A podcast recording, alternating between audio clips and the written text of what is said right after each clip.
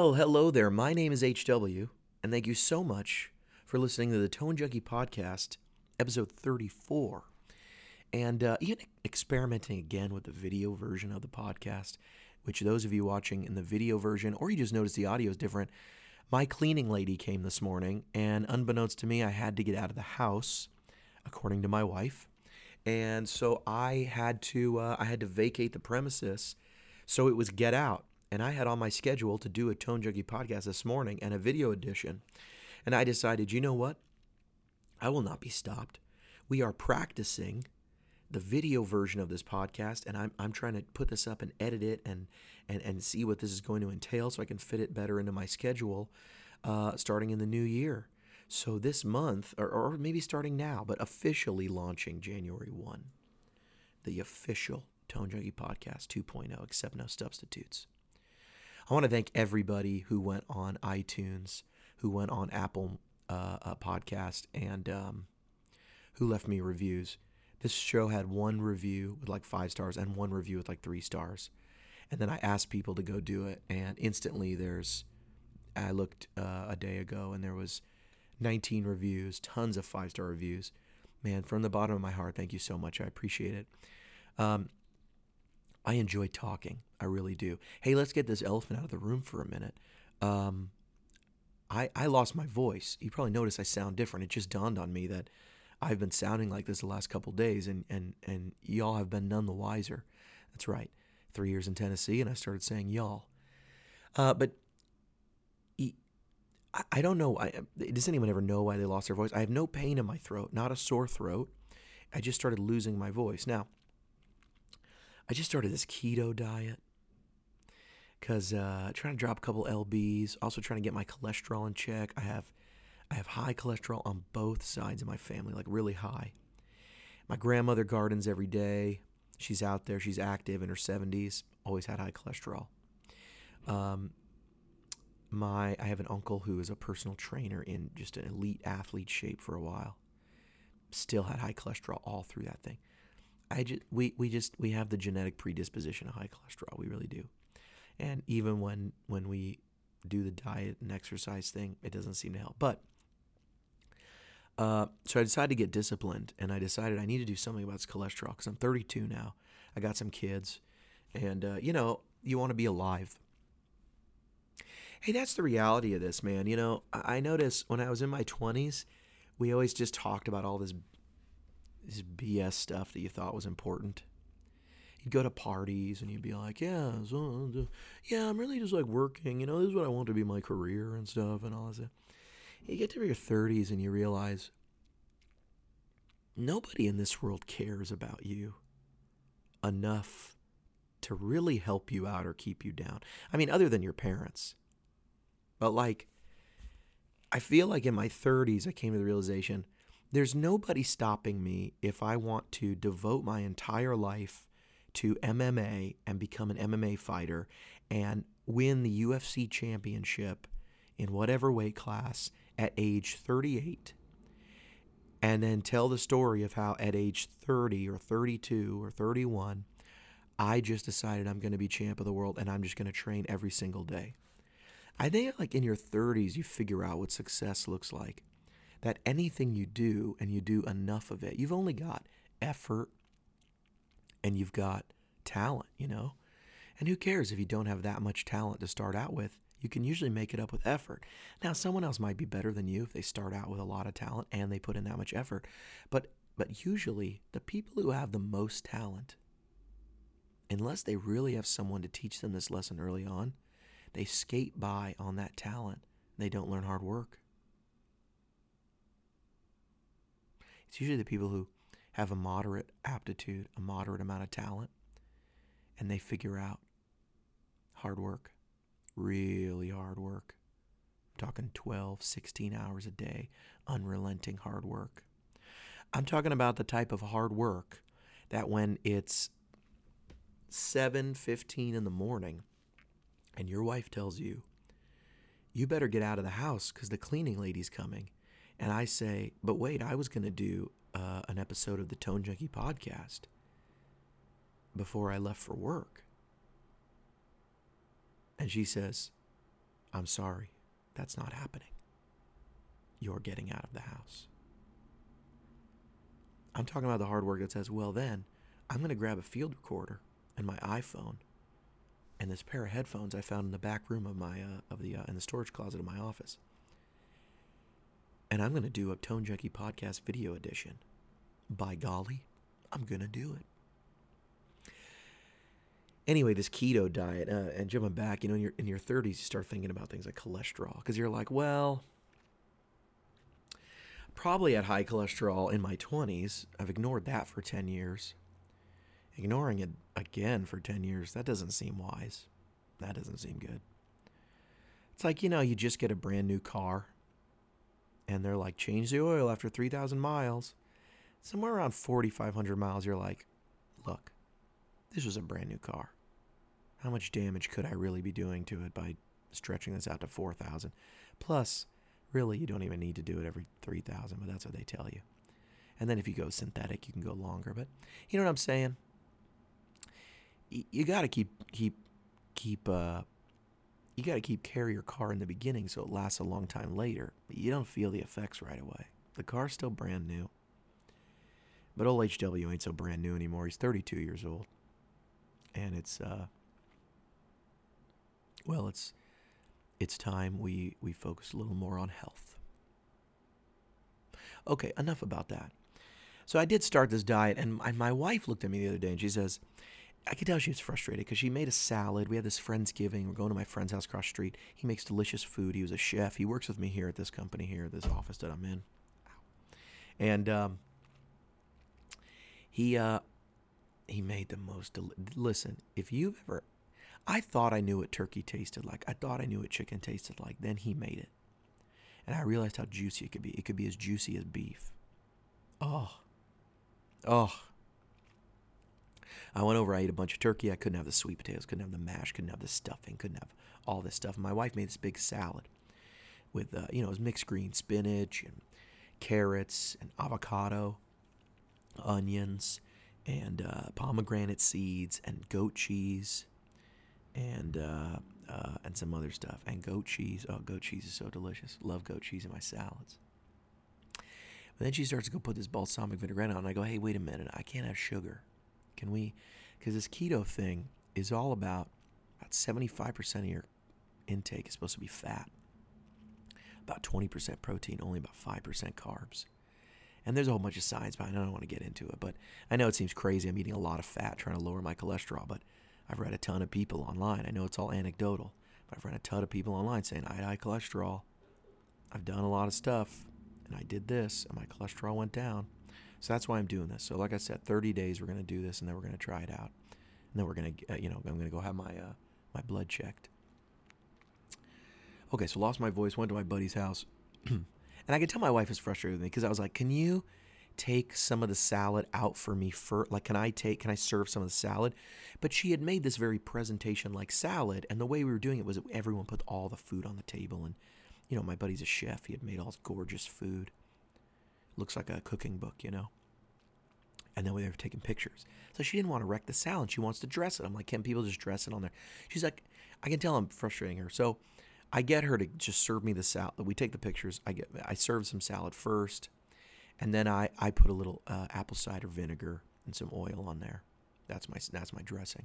She goes for the balsamic vinaigrette. Now I later realized the balsamic vinaigrette. I probably could have had it.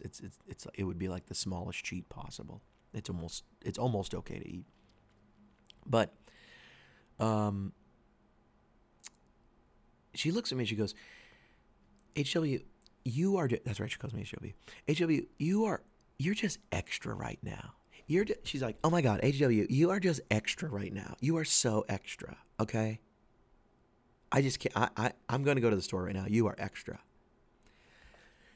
I know what that means. For those of you who don't know what that means, right now there's this slang that when you call someone extra, when you're like, oh, you are just extra right now. It means you're too much. Like, you are just too much. You're too much right now. And so I'm like, okay, well, because of the diet and everything? She's like, just everything. She's like, you're HW And then I just showed her this meme someone made. I forget who made her. I'd shout you out right now. I forget who it was. Was it Michael or was it? I forget who it was.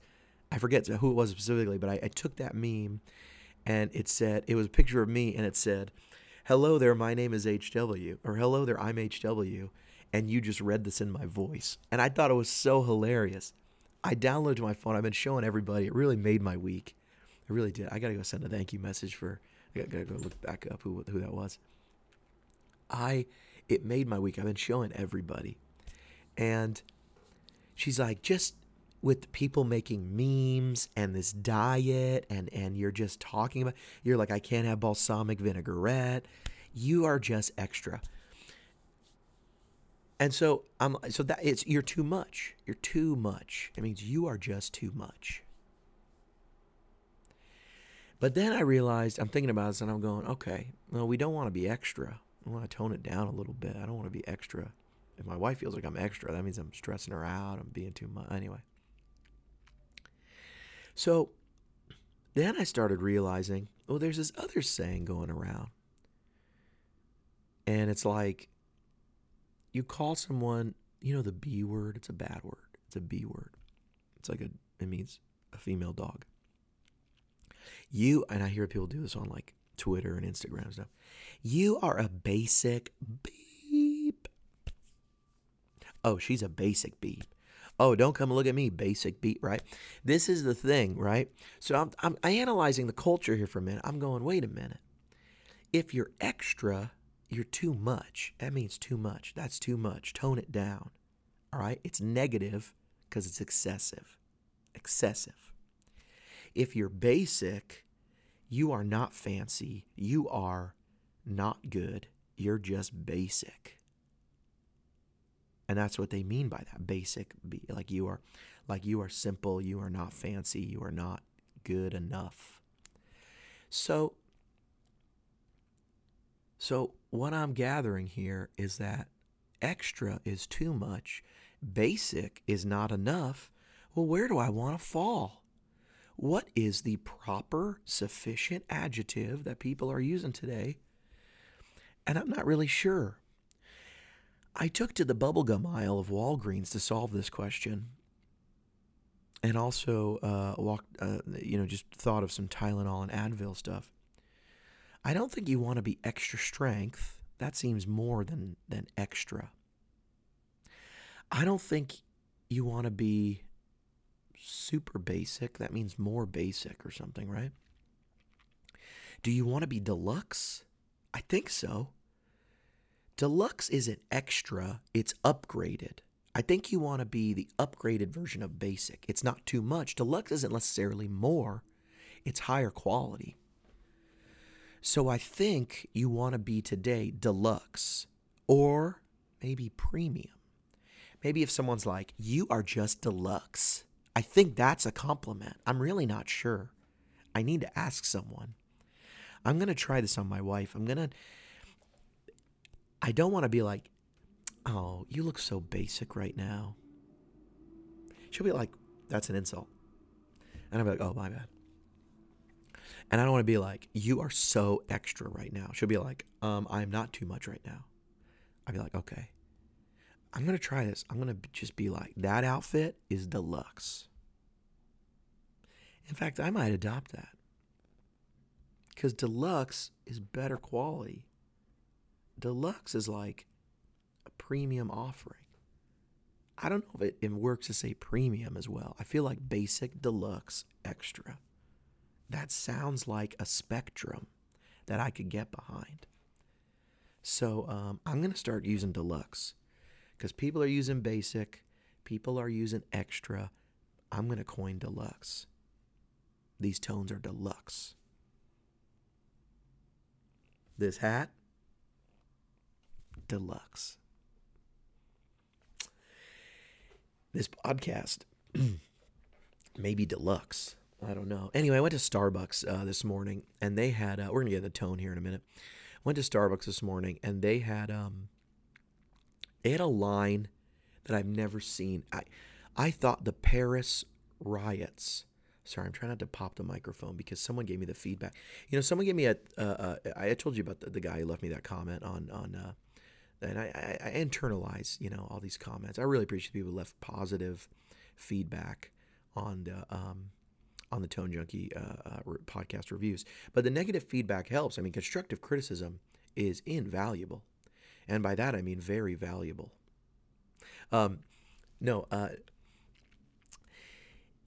One guy put, you know, there's some audio problems, and I try to listen to different places. So that's why I'm using this field recorder, and I meant to bring a different mic head to put on the field recorder. But hopefully this is okay, and I'm trying not to pop the mic. And so I'm going to be conscious of that. And all in all, we're just bringing the podcast up in quality. And I really want to make it so, like, John or the Suze is sitting with me on half of these episodes at least. You know what I'm saying?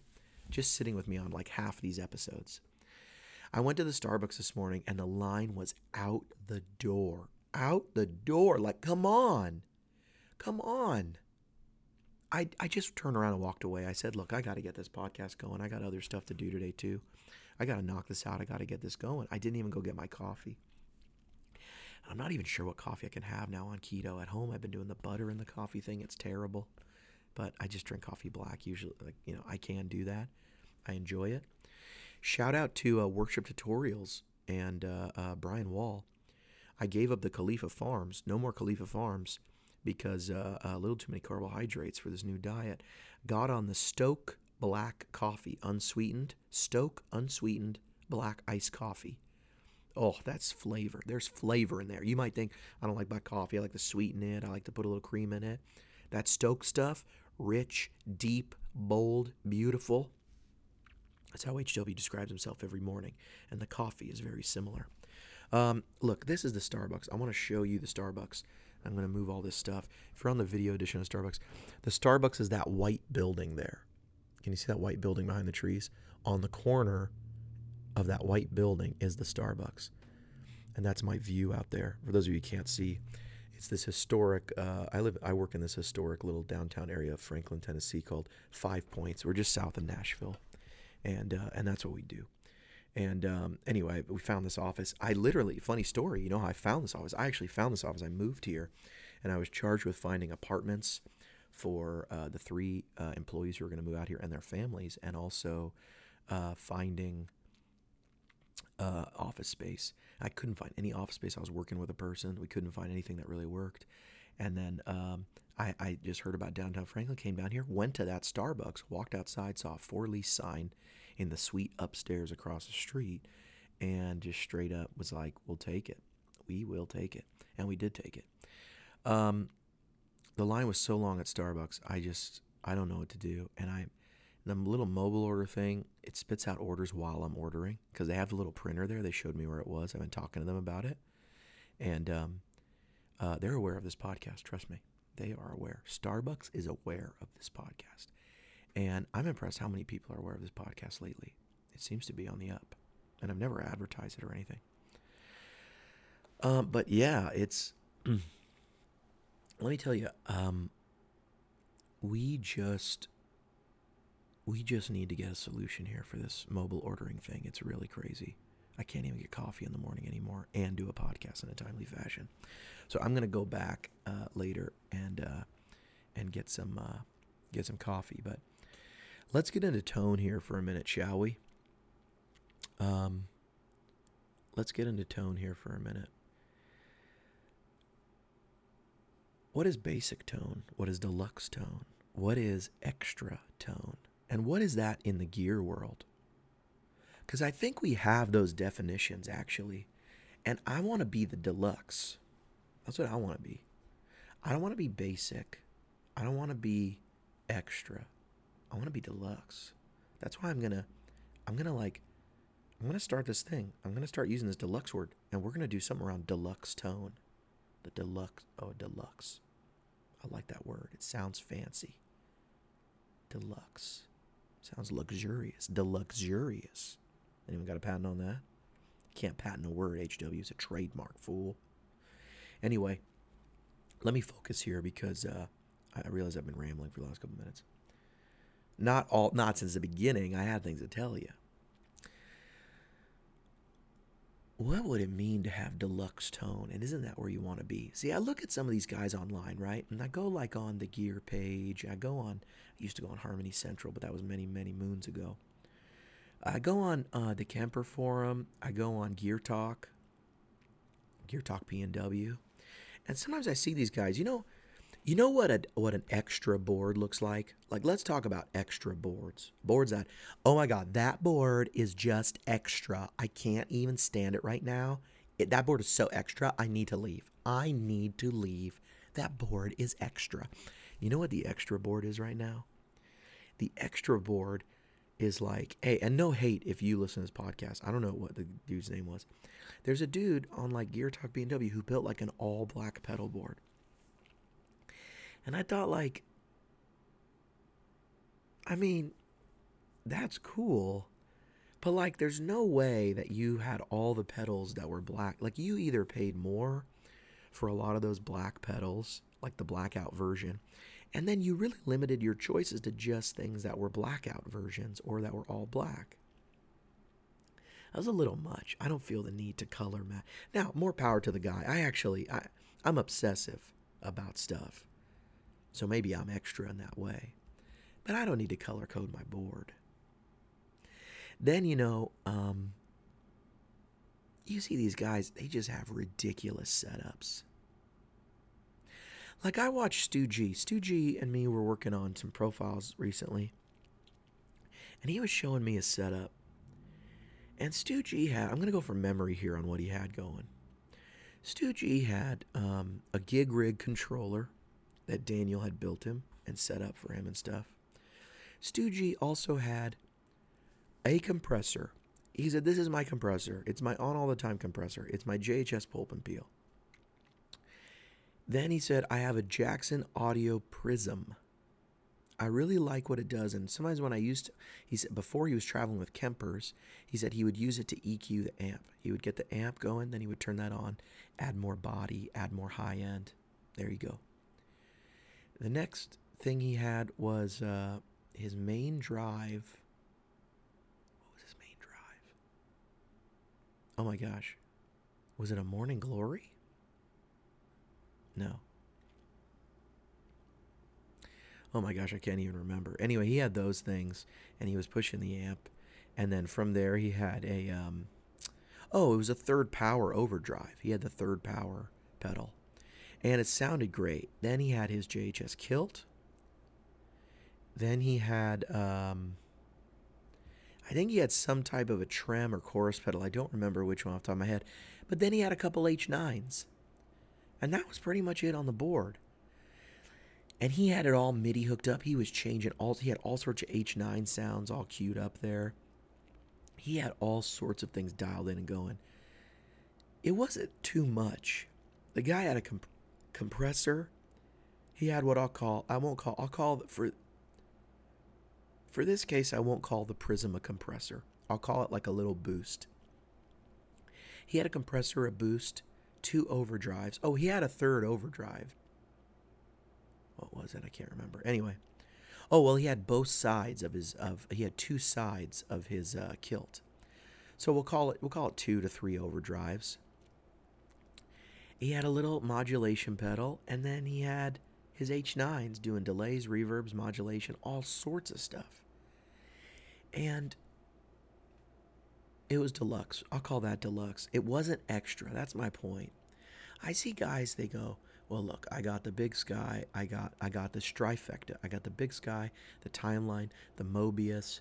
Then I went and got this. But then I had to have on top of that the Chase Audio Warble one, that warbly one, the warped vinyl. Then I had to have the new one. Then I have this separate analog delay because I need a real analog delay on my board too. Then I had these 4 drives. Here's my first stage drive, my second stage drive, my third stage drive, my fourth stage drive. Then I have this EQ. I have this drive that I just used with my Tele. I've got this thing doing this.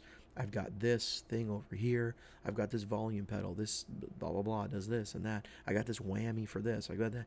And it's extra. It's so much. I found when I had too many pedals, it took away from my creativity because I didn't use the pedals to their full ability. I actually limited the use of each pedal by having too many. So it was interesting. It actually pushed me creatively to have less pedals, to go, okay. And here's my thing. A lot of people have pedals on their board that they go, and I respect this. I don't think this is bad. They go, well, this drive sounds great for neck pickups. You know, you go to that neck pickup sound, then I use this drive here. I think that's cool. One of the things I do is I rarely do that. Or let me say this, I need to have two drives on my board if I'm going to do drives that I feel work for all the positions of my guitar, that just give me more gain. One of those is going to be a Tube Screamer or a Klon, because it does a thing on any pickup position. And the other one's going to be something like a King of Tone or an OCD or something, maybe a Timmy. Maybe a Bluesbreaker style drive, or you know, something like the Morning Glory. That would be Bluesbreaker-esque. Like the Black Box 2. Great Bluesbreaker style drive there. I got a video coming out of the Black Box later this week. That guy's been waiting on me for months, so I apologize to Josh at Snouse for that. But we're going to get that going really, really soon. This week. Later this week, I'm going to put that out. And, you know, in a nutshell, I got to have some overdrives that just work all the way. But some guys, really, they expand their overdrive selection to have ones that I really love this with a humbucker on the bridge. It gives me that AC/DC sound, or really rockin' sound. And then I have this. I've got the Tube Screamer set up over here for SRV stuff or that. I like stuff that works with everything. And that is limiting to me in the other way, and that sometimes I don't get the more specialized sounds. But right now I've got stuff that works for me. And I think that's why I love P90s. Excuse me. I could edit that out, but I won't. That sounded like a bad Batman impression. Anyway, I think those guys who are extra, I just see way too much in the way of switching, way too much in the way of pedals. And I just look at it and I'm like, bro, that's too much. And then sometimes I find the guys who play those pedal boards, sometimes I then go watch, and I'm not going to call it any makers. I'm just going to say there are some guitars on the market that are way overpriced. I own one or two. Honestly, my custom shop Strat, for what it is on paper, it's overpriced. Now, it's Gold Sparkle. I don't see many of those. And it's got so much freaking mojo. I can't explain. Because if you know about how the custom shop makes instruments, you know how special they are. You know about... it has the dual mag pickups, and it's just tremendous. That guitar feels like a vintage Strat someone made last year. It really does. It just got that mojo behind it, and I love that. I love that. What it does really well, but it doesn't do a lot of things. It does a lot of Strat things and nothing else. But sometimes I notice these guys either play one of two things. If they got these extra boards, and their boards are just so extra, like over the top, bro, you don't need all that. Bro, you're playing a 1.5 little bass riff here on a Sunday morning, and the sound guy's got you turned down, and you got more in pedals than people have in their first apartments. No, I don't know. Then you got, sometimes I notice they're like, and I just play this Fender Mexican-made Telly. And there ain't nothing wrong with a Fender Telly. There ain't nothing wrong with that. There's nothing wrong with that at all. It's just that it does seem a little lopsided to have $3,000 or $4,000 on your pedal board, not just your amp, not with your amp, just on your pedal board, and then be playing a $600 guitar. I don't know. That seems a little funny to me. But what do I know? Then you got these guys who are basic, and I got to tell you, some of these guys are great players who are basic, but sometimes it's like, dude, you need to step that up. Like, you ever see the guy who comes in and he's got the Digitech Bad Monkey, and then he's got like a Boss BD2, the Blues Driver 2, and he's like, yeah, and he's never heard of anything else. You know what I mean? He's like, yeah, I had that Boss Tube Screamer for a while, and you're like, what? Excuse me? Boss doesn't make a Tube Screamer, sir. They make an SD1. It's similar to the Tube Screamer, but it has asymmetrical clipping, and it's yellow, and it has a little more gain. And I think there's less clean mix. There might be none. How dare you? And, you know, he's like, that guy, he's like, oh, yeah, my buddy used to have this this pedal. It was really cool. It was a long time ago. It was called a Big Moose. And you're like, do you mean a Big Muff? Yeah. Mm-hmm. He had it in a wooden box and had Russian writing on the back. Big Moose. And you're just like, bro, I see you got some chops. I see you know your stuff. What are you playing? Oh, you're playing a Korean-made Squire for the last 40 years? Bro, you're basic. You need to step it up. Those chops deserve better tone. You want to play that Squire? I get it. That's fine. Let's get those pickups upgraded, right? I'm not slamming on Squire if you're just starting out and that's a thing you can get. I'm not slamming on Squire if you got no money and that's what you could afford. I'm just saying after that long, you could have saved up for a pickup replacement and you could get on the net and read about it. Tone is serious business, y'all. Who are these people? I meet occasionally these guys and they're good players. And they're just like, yeah, I got that Digitech Bad Monkey in this. And I'm kind of like, you know, you're in my head. I'm like, your tone could be a lot better, bro. Like I listen, I'm like, you're a good player. Your guitar sounds like garbage, you know? I don't know, or just, I think those are the people who are basic. I think for me though, like I don't want, like that's a thing. I think this whole gear thing and buying and selling gear and having a lot of pedals, it's fun and it's entertaining, but I don't want to be the guy. One time I heard somebody say this and they were like, well, I really consider myself more of a pedal player. I really like to like sculpt my tone and create landscapes. And I felt like, I don't know what that's about. That's a crutch. That means you haven't learned your instrument enough. Now look, I'm not the greatest player in the world, but actually I think I play in the praise and worship style very well in my opinion. I think I play well because I make sure my tone fits, and when I'm one guitar player, I really am asking myself, what is the ear candy parts and what parts do I have to go more rhythmic because I'm the only guitar player today? And then in the other, you know, how can I serve the song? I mean, to me, I want to be a musician before I'm a guitar player, if that makes sense. And sometimes that means on projects, like I just did this record and I'm listening back to it. There are parts where I stepped out and said, this is going to be a guitar heavy little part.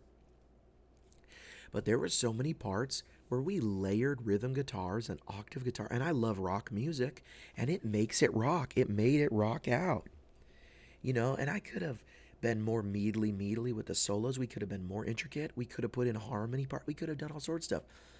But there was a lot of times where it was just like, the right thing sounds like right here. For an electric guitar to come in playing just simple triads on the ones on this first chorus. And yes, we have a main riff that's coming and it doesn't. And as the whole band drops out on this first chorus, like, you know, that Hillsong thing, this is the standard. This is a very typical arrangement they do right now in praise and worship music and Christian music. You're building up, you have like a rhythmic thing going on, the guitars are in, they're doing riffs, and then first chorus, everybody lays out, except for the vocals, right?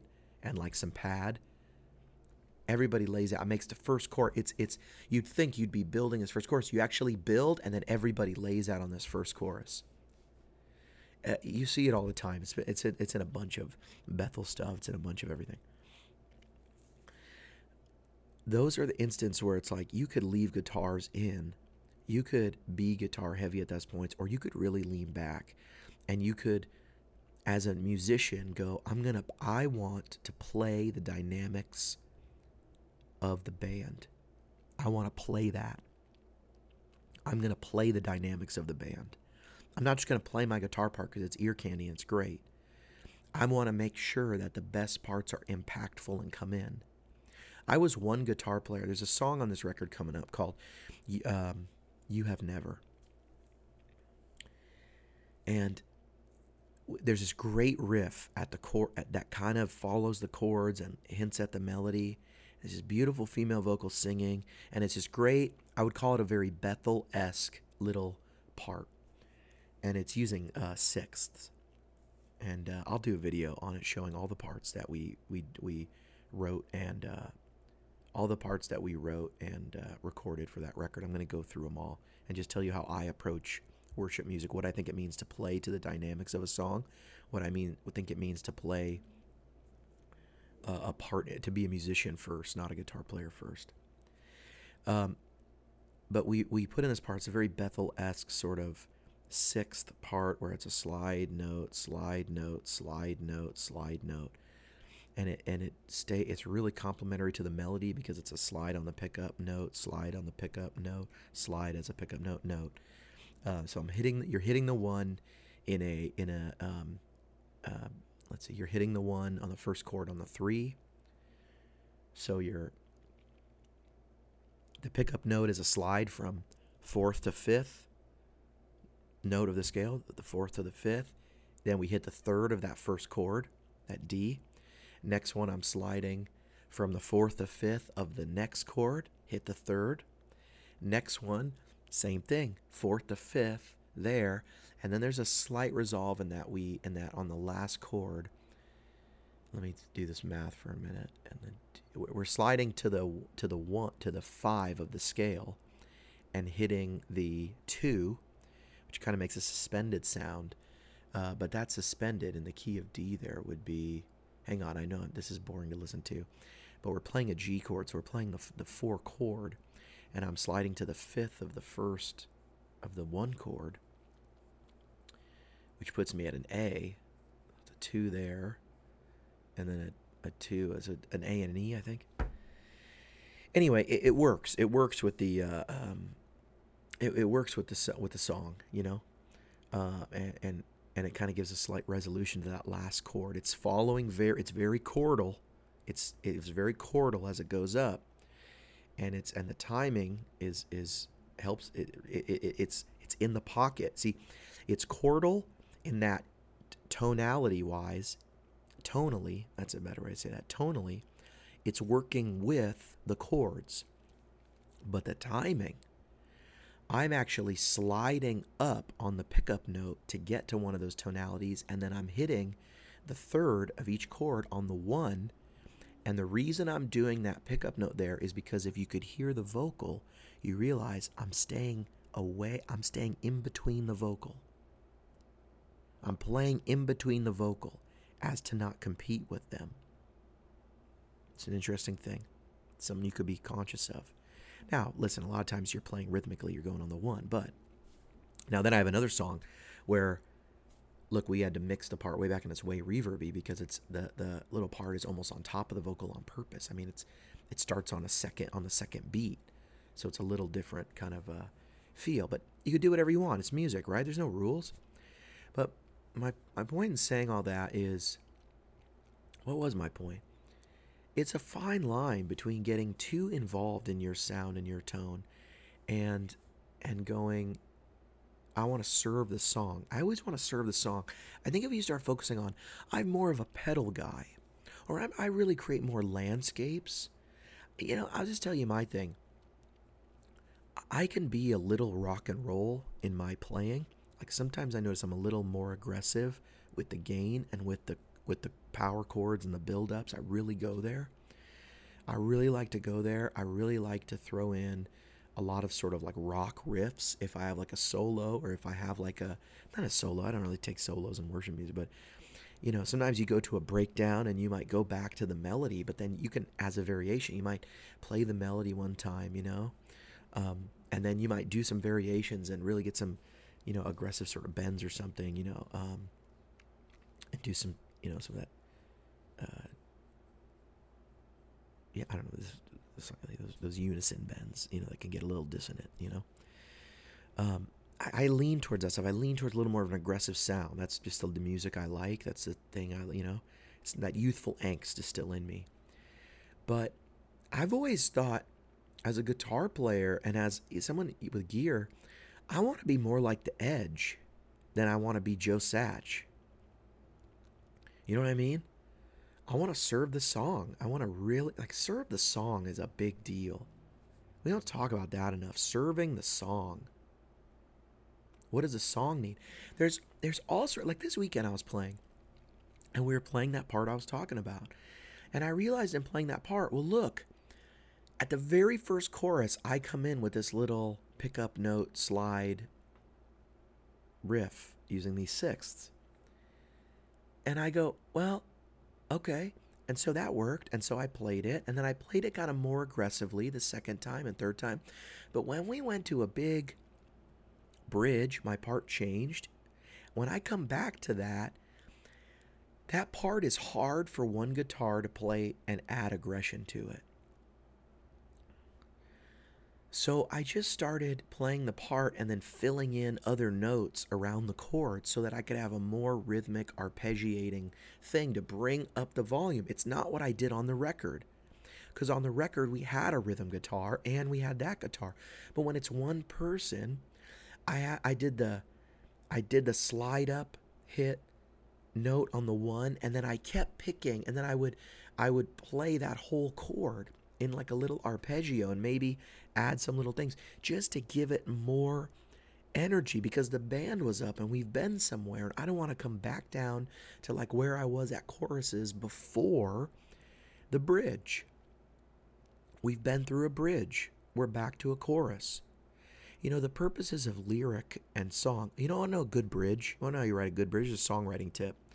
Here's a good bridge. The chorus is meant to be the truth, the central theme. It's the North Star. Everything in the song should point towards what the North Star is saying. So, I'll give you a hint. This song in the chorus says, "You have never, you have never, you have never left us. You have never left us, and you never will." That's the chorus. Everything needs to point to that. So the verses say like, "Jehovah Jireh, you unclench my fist." What does that mean? How does that tie in? Well, it means you are, Jehovah Jireh means great provider, God, great provider. And you unclench my fist, meaning I am not holding on. I am not, it is not my effort. I'm not holding on. I'm not in struggle. You unclench my fist, I relaxed, because I trust in your providence. Why? How does that relate? We trust.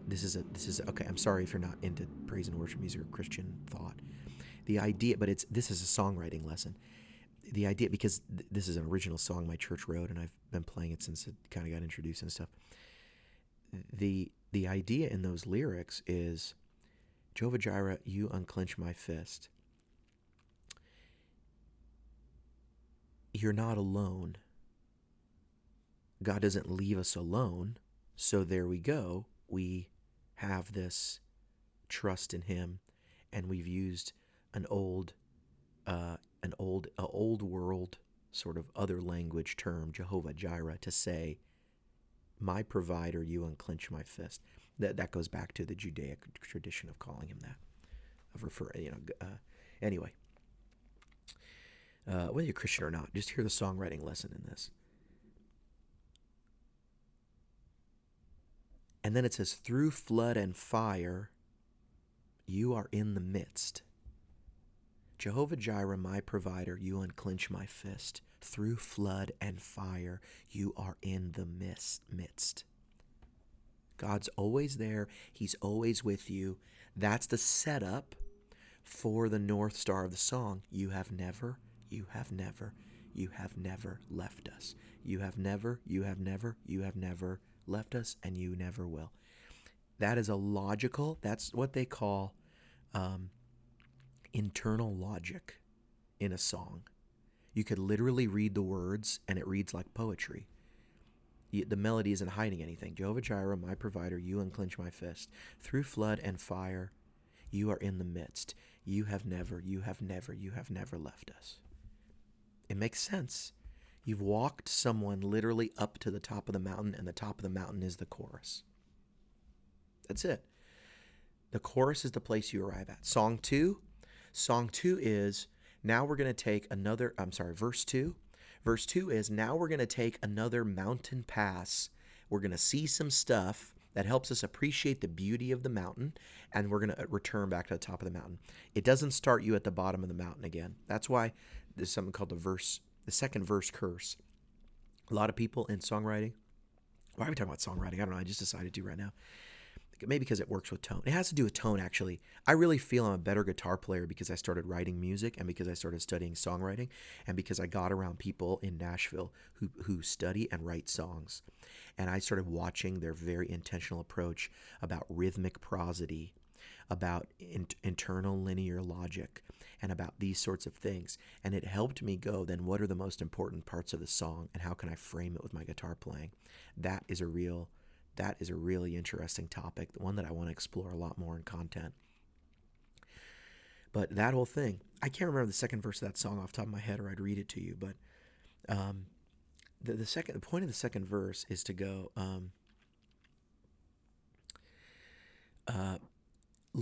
we can't go back to the bottom of the mountain. We've just been on a journey. We've just started somewhere and brought the listener up to the top of the mountain, up to the highest point. The strongest declaration, no matter what that is. It could be, you know, 3 more beers and she'll be Britney Spears, you know? A little more Cuervo, she'll be Christina Aguilera. You know what I mean? In that song, that's a country artist, a buddy of mine named Phil Claypool. You know, is 3 more beers, she'll be Britney Spears. A little more Cuervo, she'll be Christina Aguilera. You know, it's like he's drunk. He can't say Aguilera, but it also works for the rhyme scheme. And that thing, it's about, you know, nothing's going on for me tonight. I'm just going to drink a little more, and that lady at the bar is going to seem better. That's the highest thought of song. It's a song about partying. It's a song about whiskey. Only on the Tone Junkie podcast do we talk about a worship song that says, God is your provider, he will never abandon you. And then we talk about getting a little more drunk so that the girl at the bar, who you do have a shot with tonight, looks better than she does when you're sober. Hey, I'm just analyzing music here for a minute. That's where you go. So then you come back down. You don't start back at the beginning. You don't need to introduce the themes. The listener has already heard what the song's about. That applies to songwriting too. My buddy Nick, who I played on this record with, he really taught me some things when we were recording this record, because he kept adding. He was like, throw in this little line. And I would go at like a little turnaround. I go, it was something reminiscent of the melody. He'd be like, it's nice just to revisit that thought. It's nice to revisit that melodic thought because we introduced it at the intro and we're not going to get to it again until the second chorus. So let's just, in this little turnaround, let's just hint back at it. Even if it was hinting back at a piano melody that was played in the beginning, because maybe a song starts with the piano and it played a little melody, and then in the verse and then in the turnaround, even when the piano wasn't playing it, you could hint at that same melody. And then, you know, if it's not there at the first chorus, or it's coming later in the song, you could hint at melodic ideas. Anyway, verse 2, you're going on another little mountain pass. You're learning more about the mountain. But we've already been to the top mountain, so don't bring people back down. Keep going with the theme. Maybe in the Jehovah Jireh song, you don't need to say, you unclench my fist. You could give more examples of those provident ideas.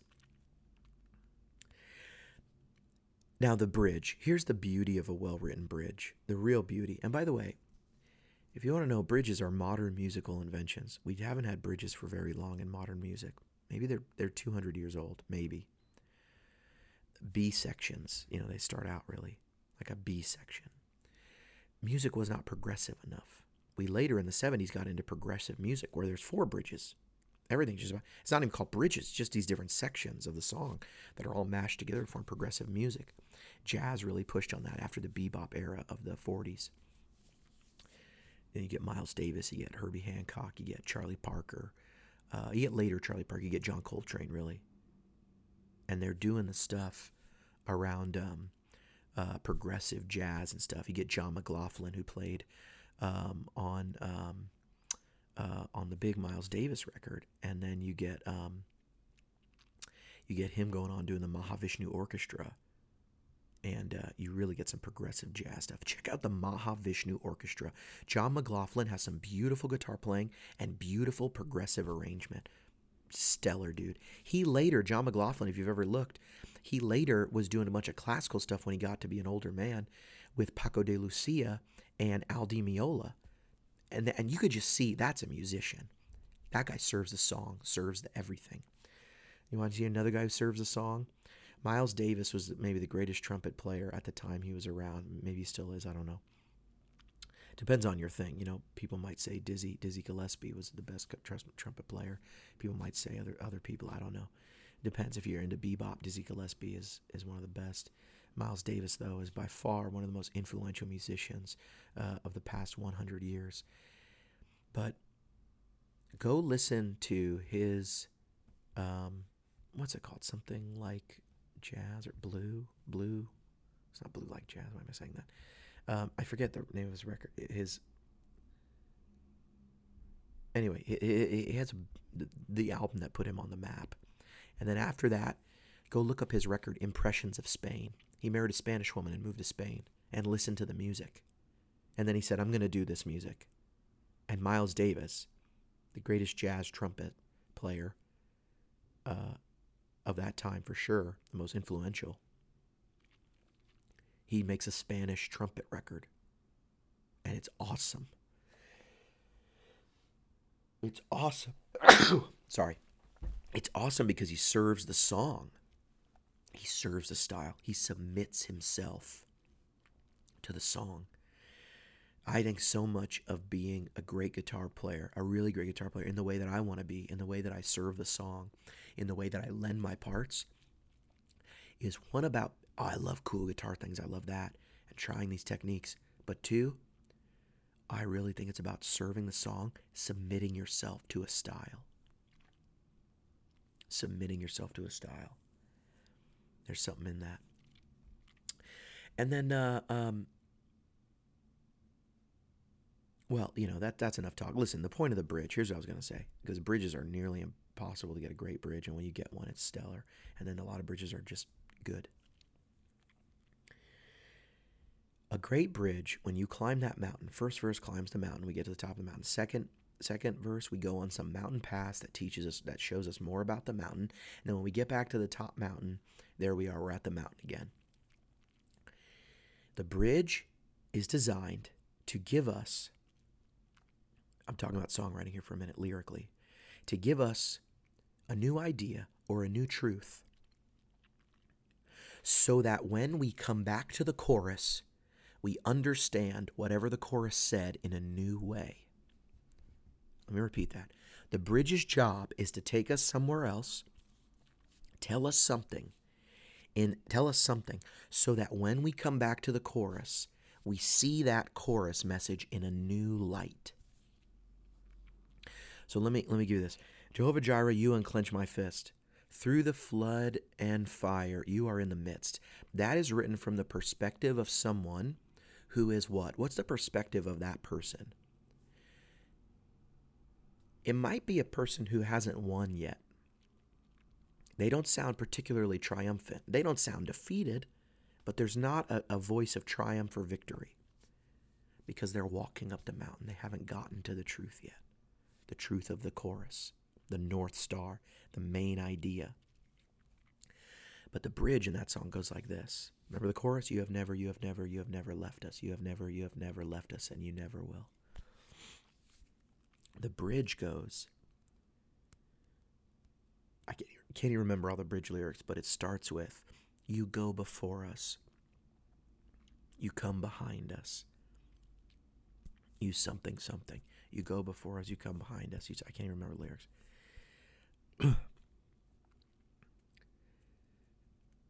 I think it says nothing can stop you, you go before us, you come behind us, none can stop you, you know, the point is, it introduces the idea of triumph. See, the first one is God is with you in the tragedy. But then after the bridge, it's telling you we go to a place of triumph. And when we come back, the words, you have never left us. They no longer just mean You're always with me, even when I can't feel you. You're always with me in the darkest times. You're with me in the storm. You're with me in all those things. You're always with me when I'm down. Now it also means you're always with me in my victory. You're always with me in my triumph. And you even help bring the victory, or you do bring the victory. You help me overcome, or you are the one who's overcoming. I'm just along for the ride. I'm not trying to be theological here. I know not everyone is a Christian who listens to this podcast, and but I'm just using a song that I recently recorded. That was the style of the song, and so melodically, I'm always thinking how to stay away from the vocal, tonally how to stay away from the vocal, how to not compete with it, but how to add to it, how to accentuate it, how to frame it. Great guitar playing, I think, is about framing pieces of the song. I think great music frames the point of the song. It frames the melody. Sometimes I play along with that melody. Sometimes I hint at that melody. Sometimes I harmonize it with that melody. I borrow from the melody. I support the melody. Sometimes I have my own melody, you know, my own melodic idea. That's maybe an intro that, you know, the singer never sings that line. So, and I think tonally with Gear, for me, the Kemper is straight up deluxe. It can do so much. It's not basic in that it's not too little. It's not I'm not giving my Gear enough attention by just playing a Kemper. It has some limitations for sure, but being able to craft these different sounds and bring them in, it helps me have that deluxe tone. I think deluxe tone is what we're all after. Deluxe tone is it. I've been HW. I sincerely hope you have enjoyed this episode of the Tone Junkie Podcast. Thank you so much. As always, just a reminder, if you enjoy the podcast and you haven't already, thank you to everybody who has, but go ahead and help me out. Leave a message on iTunes. And you know what I want to do? We're going to start doing these podcasts 2 and 3 times a week with guests, in a studio that's built to be a podcast studio. That's going to make doing these podcasts very easy for me. And it's going to make editing a cinch. And I'm going to be able to get these up. And I hope to be able to be doing live versions eventually. So let me say this. This podcast may get sponsors in the future. But here's what I'm going to do. It's not going to be dumb sponsors. Here's what I mean by that. You know who might sponsor this podcast? The new Tone Junkie pack. I might remind you of it at the beginning and close of a thing. Or it's going to be something like this. Here's an example. I haven't talked to these people or anything. But it might be at the end of a podcast like this, or at the beginning, it might be like, hey guys, I want you to know that solenoid cables has these new products for the Kemper. They make looms for the Kemper, and they have a special 25% off deal for Tone Junkie listeners. I haven't worked out that deal yet. I'm going to go reach out to those guys because I think they make a great product, and I'd love to support them. And so I want to do it. But I want to bring sponsors that are maybe offering something to the community, you know? Who's got a discount on strings right now? Who's got a discount on whatever? And maybe save some money. Because I think it would be great if we could know, especially like Black Friday, like, you know, Mission, like, I apologize to Mission. I didn't shout it out, but they had let me know, hey, we're going to be doing a sale on Black Friday. Let people know. Maybe you want to get a pedal or something. I'm not trying to pressure people and make this about commercials, but I think there is a place for if someone has a new product out and it's related to the Kemper, related to what Tone Junkie does, I think there's a place to go, hey, there's some exclusive thing. Now, I'm not going to inundate you with, hey, guys, just yesterday, Tone Junkie just released another pack. Go buy the new pack. Go buy the new pack. I talk about the new pack sometimes. People are into that. If you're not, you're not. But I'm not going to ram it down your throat. I want the podcast to be a place people just listen and hang out, do their thing. And all right, there we go. In the words of the great Adam Carolla, mahalo. In the words of the great Howard Stern, hello there. I'm sorry, I mean, hey now. And in the words of HW, deluxe.